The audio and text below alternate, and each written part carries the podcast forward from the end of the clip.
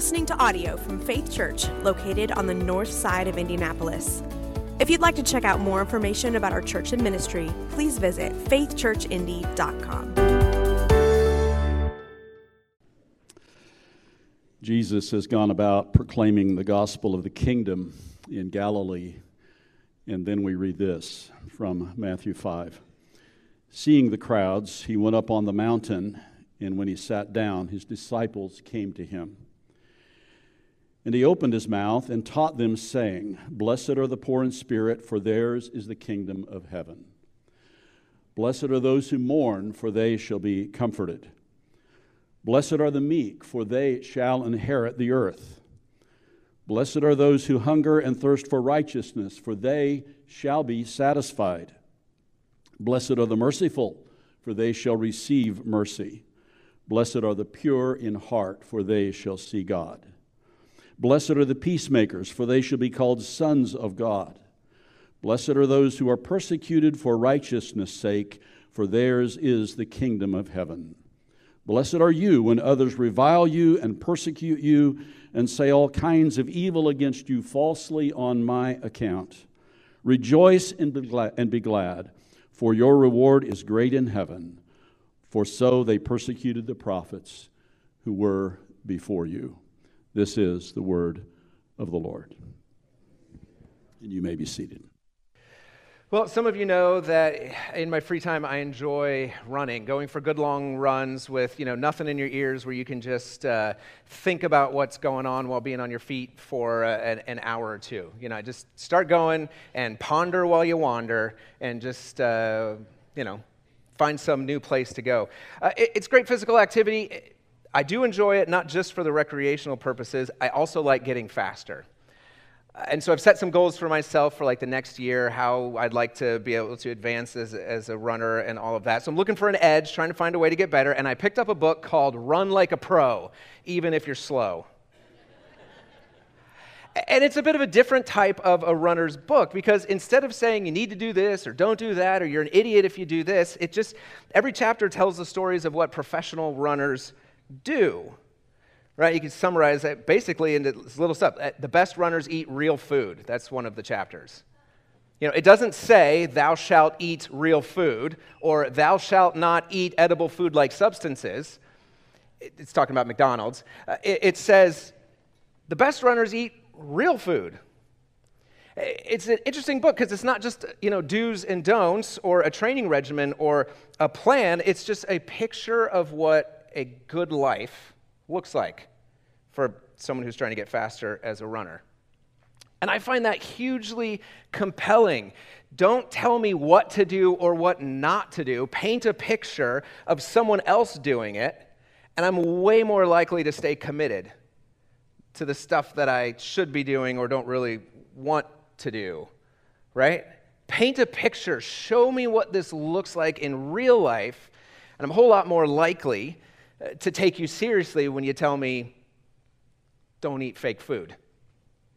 Now, you may not realize this, but the Sermon on the Mount works the same way, and especially the Beatitudes that begin the Sermon on the Mount. If you weren't here last week, uh, we're, begin- we're at the beginning of a six month walk through the Sermon on the Mount. This is uh, the great summary of Jesus' teaching that Matthew presents to us right at the beginning of Jesus' ministry. Today, we're jumping into the beginning of the sermon, what's famously known as the Beatitudes. See, these aren't Beatitudes, they're, they're not a, a list of rules or the do's and don'ts for living a Christian life. And they're not, a, they're not a list of requirements for getting into heaven or a plan for how to get God to bless you. The Beatitudes are a beautiful picture of what a truly flourishing human life lived in relationship with God looks like. Now, as we dig into it, you may disagree with me there and say, that's not actually all that beautiful of a life. But we'll dig into that a little bit more and what really makes it attractive.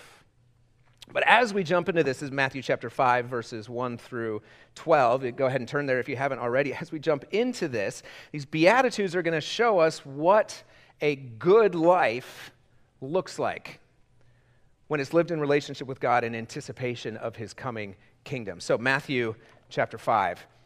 Now, the, there's the introduction in those first two verses, and then verse 3 picks up with the first of these uh, beatitudes. Beatitude comes from the Latin word for the very first word in each of these statements, the word blessed. So, verse 3 Blessed are, blessed or blessed are the poor in spirit, for theirs is the kingdom of heaven.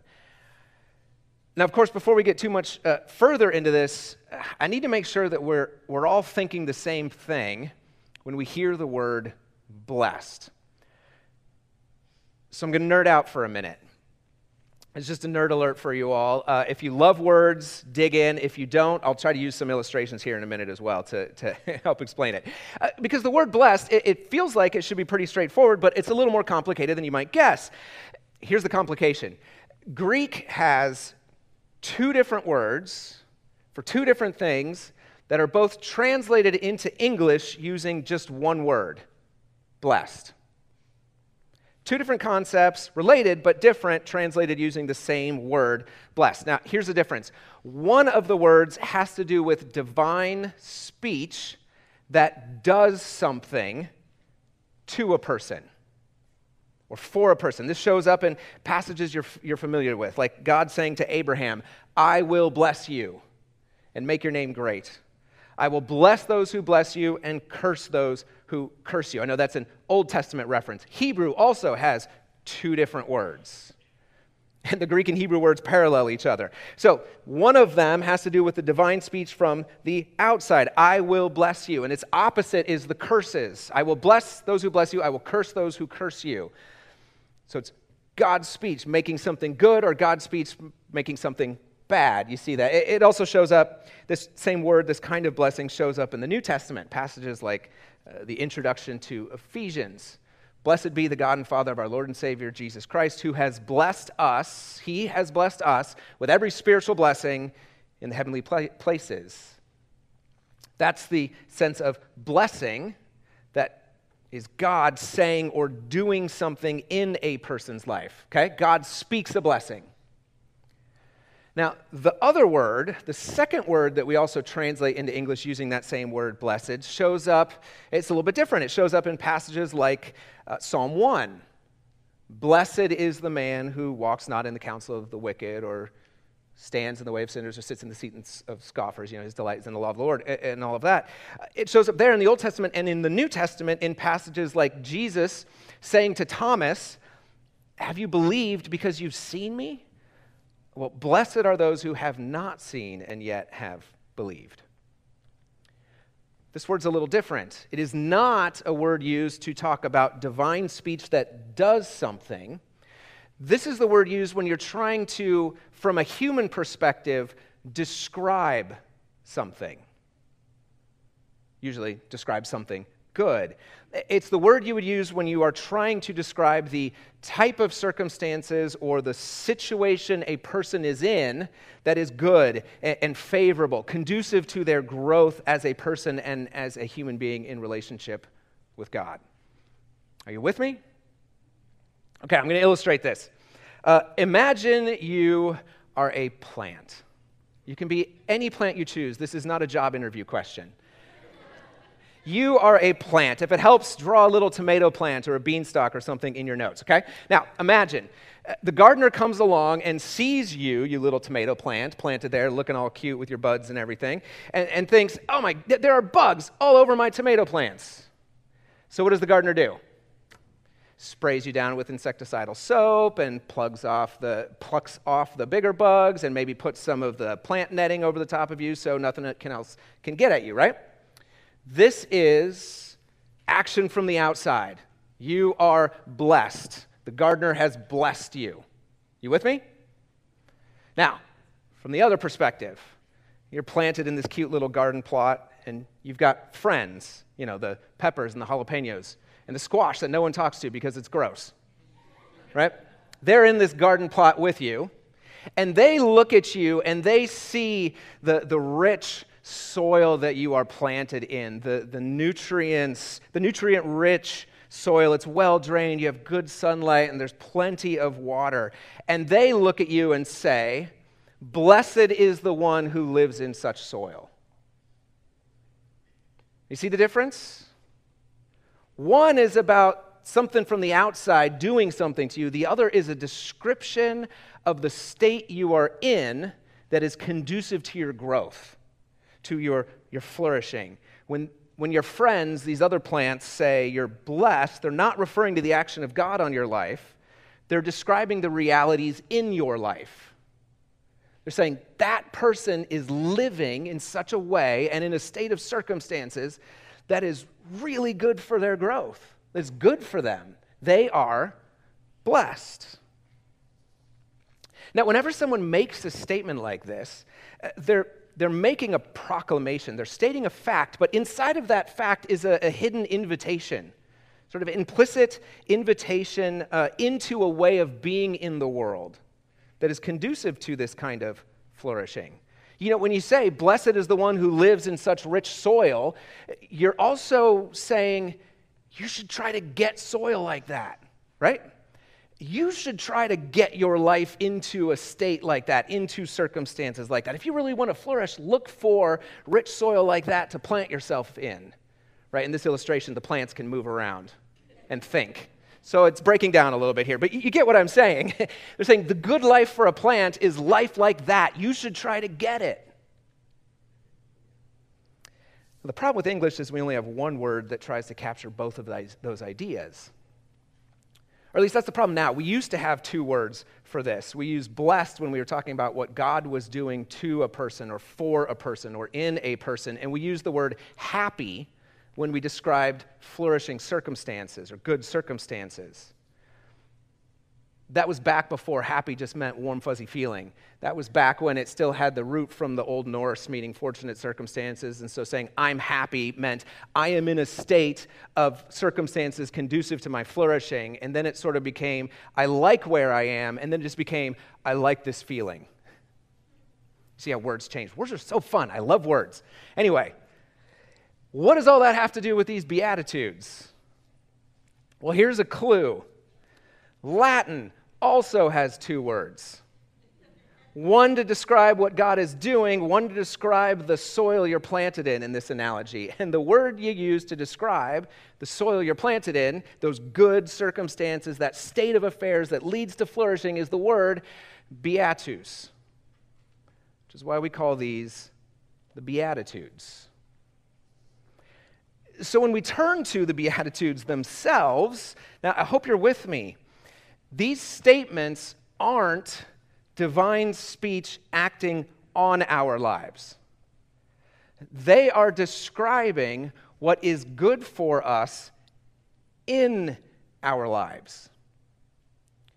So these statements are put here right at the front of the Sermon on the Mount so that we understand that what Jesus is doing in the sermon is describing what a good life lived in relationship with God in anticipation of his kingdom coming, what that life looks like. This is the kind of life we should strive for in order to be in the best soil for us to grow as human beings in relationship with God in anticipation of his kingdom coming. So, Jesus, by starting in a way that intentionally, by the way, echoes Psalm 1, starting in a way that paints a picture of what flourishing looks like. He starts us out giving us this invitation to try to get this for ourselves, to live into this picture of true happiness or the happy state of affairs. Now, let's, let's actually jump into these. Verse 3. Blessed are the poor in spirit, for theirs is the kingdom of heaven. Okay, actually, we're not really jumping into it yet because there's a few structural things I need to point out. First, like I said, don't read blessed as God blesses those who are poor in spirit by giving them the kingdom of heaven. That's not the right way to read it. Read it as it's intended. If you are poor in spirit, or mourning or meek or needing to be merciful as we go through them, you are in the right kind of soil, the right kind of circumstances for your flourishing. You're in a happy state, a state conducive to your growth. That way of reading these applies to all nine of these statements. If you find yourself in the place where you are hungering and thirsting, yearning for things to be right, for righteousness, for justice, you're in the exact right kind of circumstances for God to grow you Exactly where He wants you. Now, that's how the first half of each of these statements works. And in the type of tradition uh, of wisdom literature this is, normally that's all, the, all that you would get. Blessed is the man who walks not in the way of, of sinners or stands in this. I can't remember it. Stands, sits, walks, kneels, you know, all of that from Psalm 1. Uh, it's just blessed is the person who doesn't do that. Jesus uh, gives us a second half to each one of these because the first half doesn't look good. All nine of the things here, or at least eight of them, though I think the ninth one also, uh, all nine of these are describing things that we would normally look at and say, that's not flourishing. That's not good soil. I don't want that. And so Jesus says, okay, blessed, flourishing are those who, and then he gives us something we generally don't want. And then the second half is when he says, okay, but here's why. Because. And so the second half of each one of these statements is describing the result that comes from being planted in that type of soil, from finding yourself in those circumstances. If you are in a place of mourning, you are in the right kind of circumstances for your best growing because you will be fully comforted in the kingdom to come and can begin to experience some of that comfort now. Now, the second half, keep this in mind, the second half of these statements, it doesn't describe some sort of blessing that you get from God because you work hard to do the first. It's describing the natural intrinsic result of living in this first half. This is what naturally comes out of that, the second half. It's the built in benefits to living that first half. So if you find yourself in a place where you're persecuted for the sake of righteousness, that's good ground to be planted in because you are already living out the character of a citizen of the kingdom of God. See how these work. Now, uh, let's go through these one by one. And I, I, want you to see the dissonance that comes through between the opening word, you know, blessed, flourishing are those who, and, and then the descriptions that come from there. Verse 3 Blessed are the poor in spirit. Uh, the poor in spirit, this is not just the material poor, uh, though in some ways of reading it, it is, it's the material poor who, because of their poverty, their spirits are being crushed. This is picking up from Old Testament language and Old Testament themes. This is the, the humble, pious person whose allegiance to God leads to their own suffering and their own disadvantage or even their own oppression. Nobody looks at that person from the outside and says, ah, yes, that is what someone who possesses the kingdom of God looks like. Uh, but Jesus says, well, actually, these ones who are crushed by their material or physical or spiritual poverty, uh, these ones you think are outside the kingdom of flourishing, no, they're actually right in the center of it.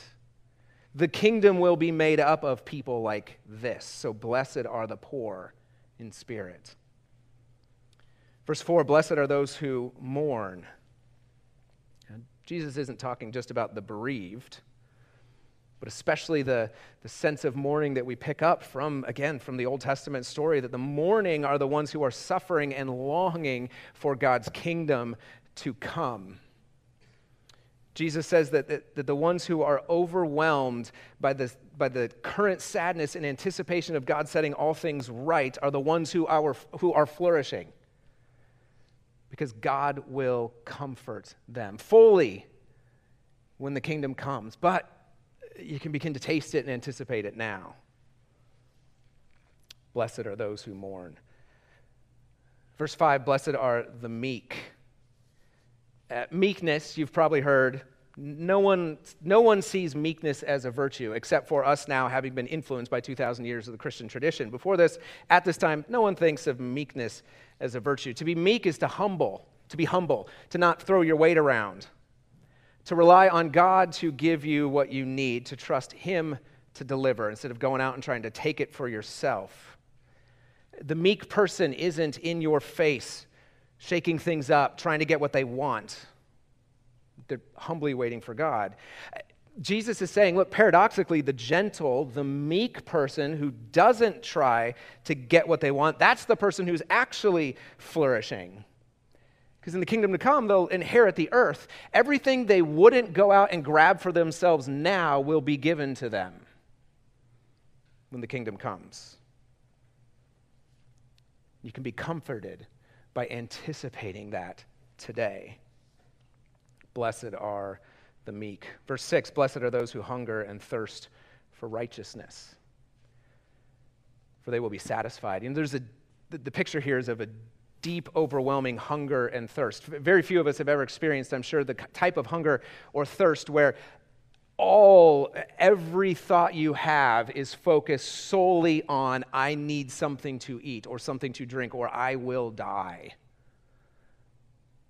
It's the person whose sole orientation is on righteousness in that sense. I need this or I will die. That's the, the person who's pictured here. Now, it's not righteousness that we tend to read it when we're reading Paul's letters, right? Like a, a moral standing before God. It's righteousness in the sense of of doing justly, the person who hungers and thirsts for their own doing to be just in everything that they do, eh, for others to do justly, for the world to treat people justly, or for God to come back and set everything right you know, for ultimate justice.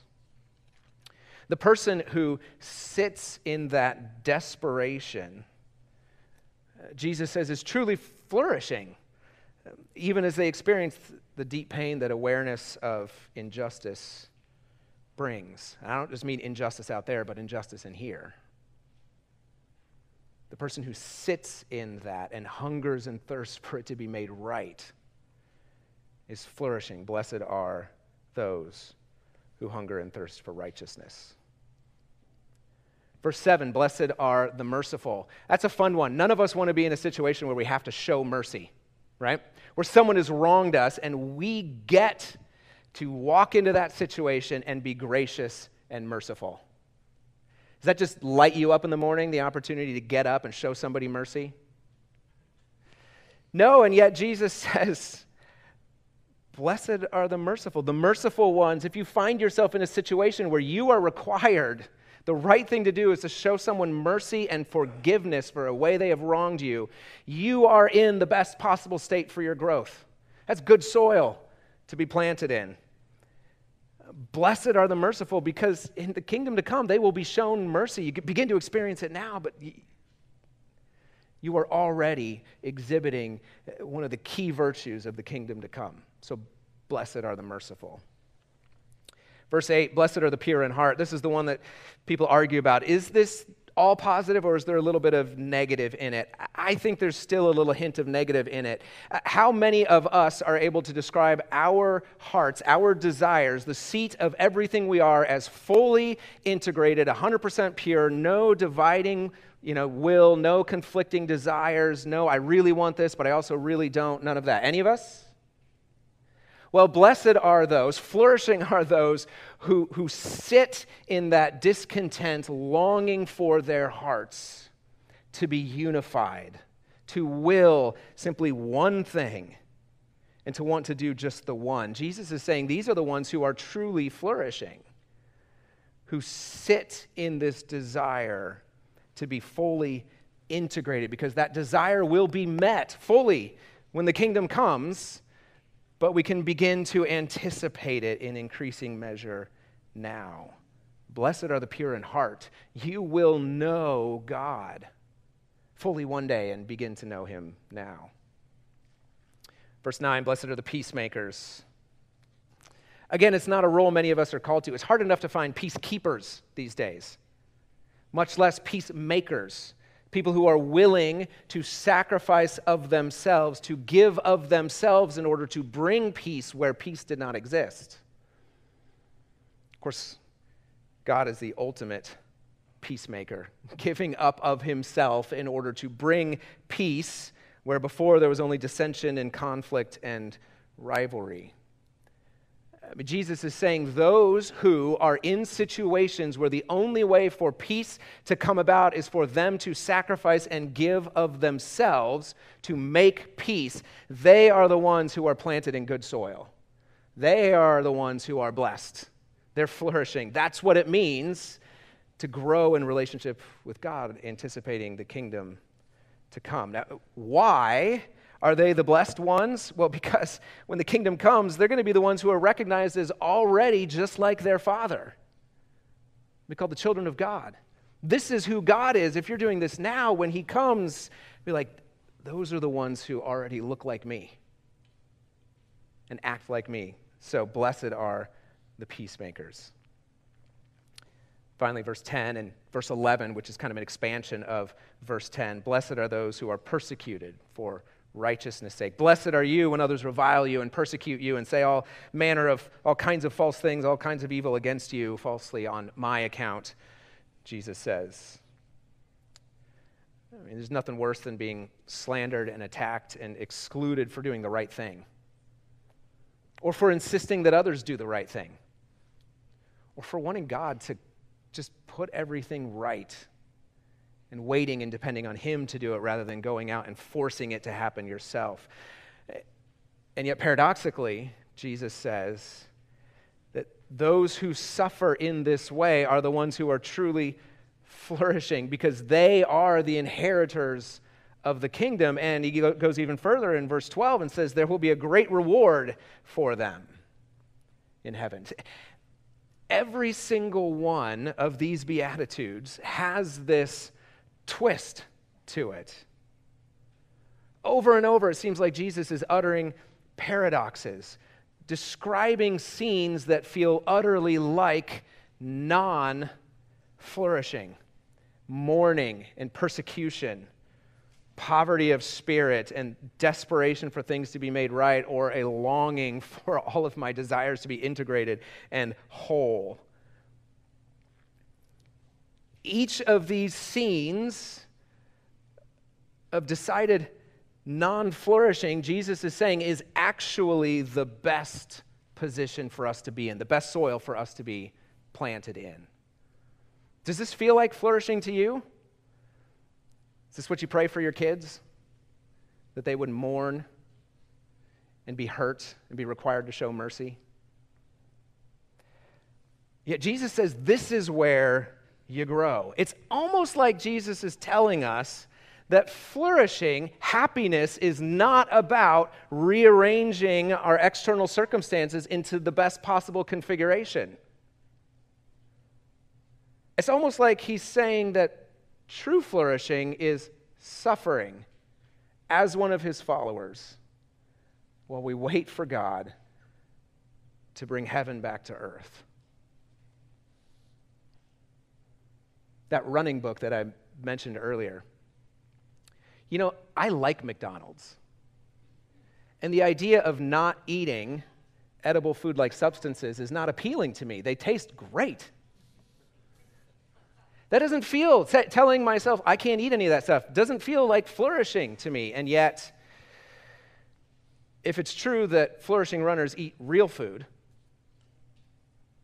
then what feels to me like non flourishing is actually for my best.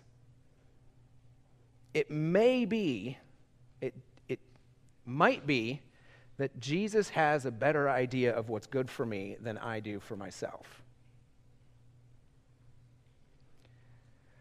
So, as we think about these Beatitudes, like, okay, what do, what do we do with these in our own lives? Uh, a couple of thoughts come to mind. And the first is exactly that. We have to acknowledge that Jesus might have a better idea of what is good for me, of what kind of soil I should be in, than I have for myself. Because you know the way these statements work. Anytime somebody says, like Jesus is saying here, any, anytime somebody says, hey, here's the good life, let me paint a picture of what it looks like for you. This is what good living is. There's a built in invitation to order your life around that picture. How do I get that? What do I need to do to get that? We want to achieve that image of, of flourishing for ourselves. And yet, Jesus gives a picture that at first glance doesn't look all that great. It's going to require us to acknowledge that He has a better idea for where we should be planted than maybe we do. And this is crucial because if we can't make that step, we're not going to make much sense of the rest of the sermon. When Jesus starts talking about things that are really serious, like anger and retaliation or sexuality or anxiety, if we don't already believe that Jesus has a better idea of what good is for me than I do for myself, we'll have a real hard time taking him seriously on anything he says there. We're just going to keep looking at it and saying, well, that's not flourishing. That's not what I want. And Jesus is going to keep saying, I, I know you don't think so, but trust me on this. We've got to learn to embrace Jesus' definition of good soil, not our, not our own ideas about it. Uh, second, because we're going to be in this type of soil, we need to embrace what one author calls unanticipated flourishing. Right? We don't tend to go looking for situations where we will have to mourn or be merciful or make peace or that require humility and meekness or where we endure persecution and suffering. And, and yet, when we find ourselves in those situations, Jesus has us there for a reason. There are opportunities for growth there. It's good soil mean, even if it doesn't feel like it.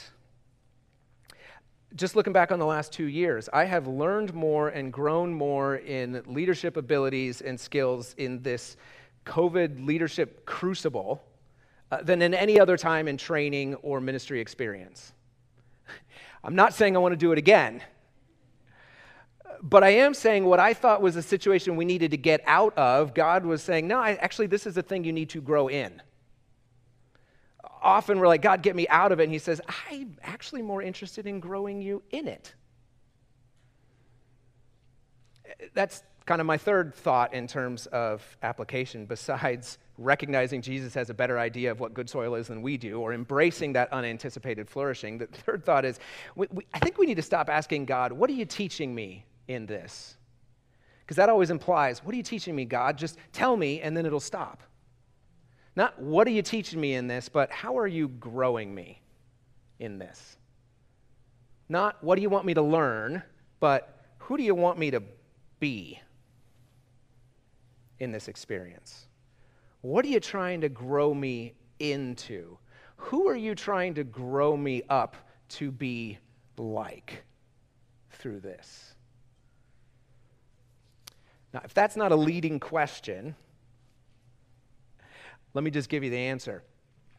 Another author looks at this, these Beatitudes and calls them a rich reservoir of black gold. He says there's, there's divine gold of priceless worth, but when we look at it, it appears to us as only darkness. He invites us to stare into what he calls the darkness of these Beatitudes the suffering and the mourning and the humility and uh, the desperation.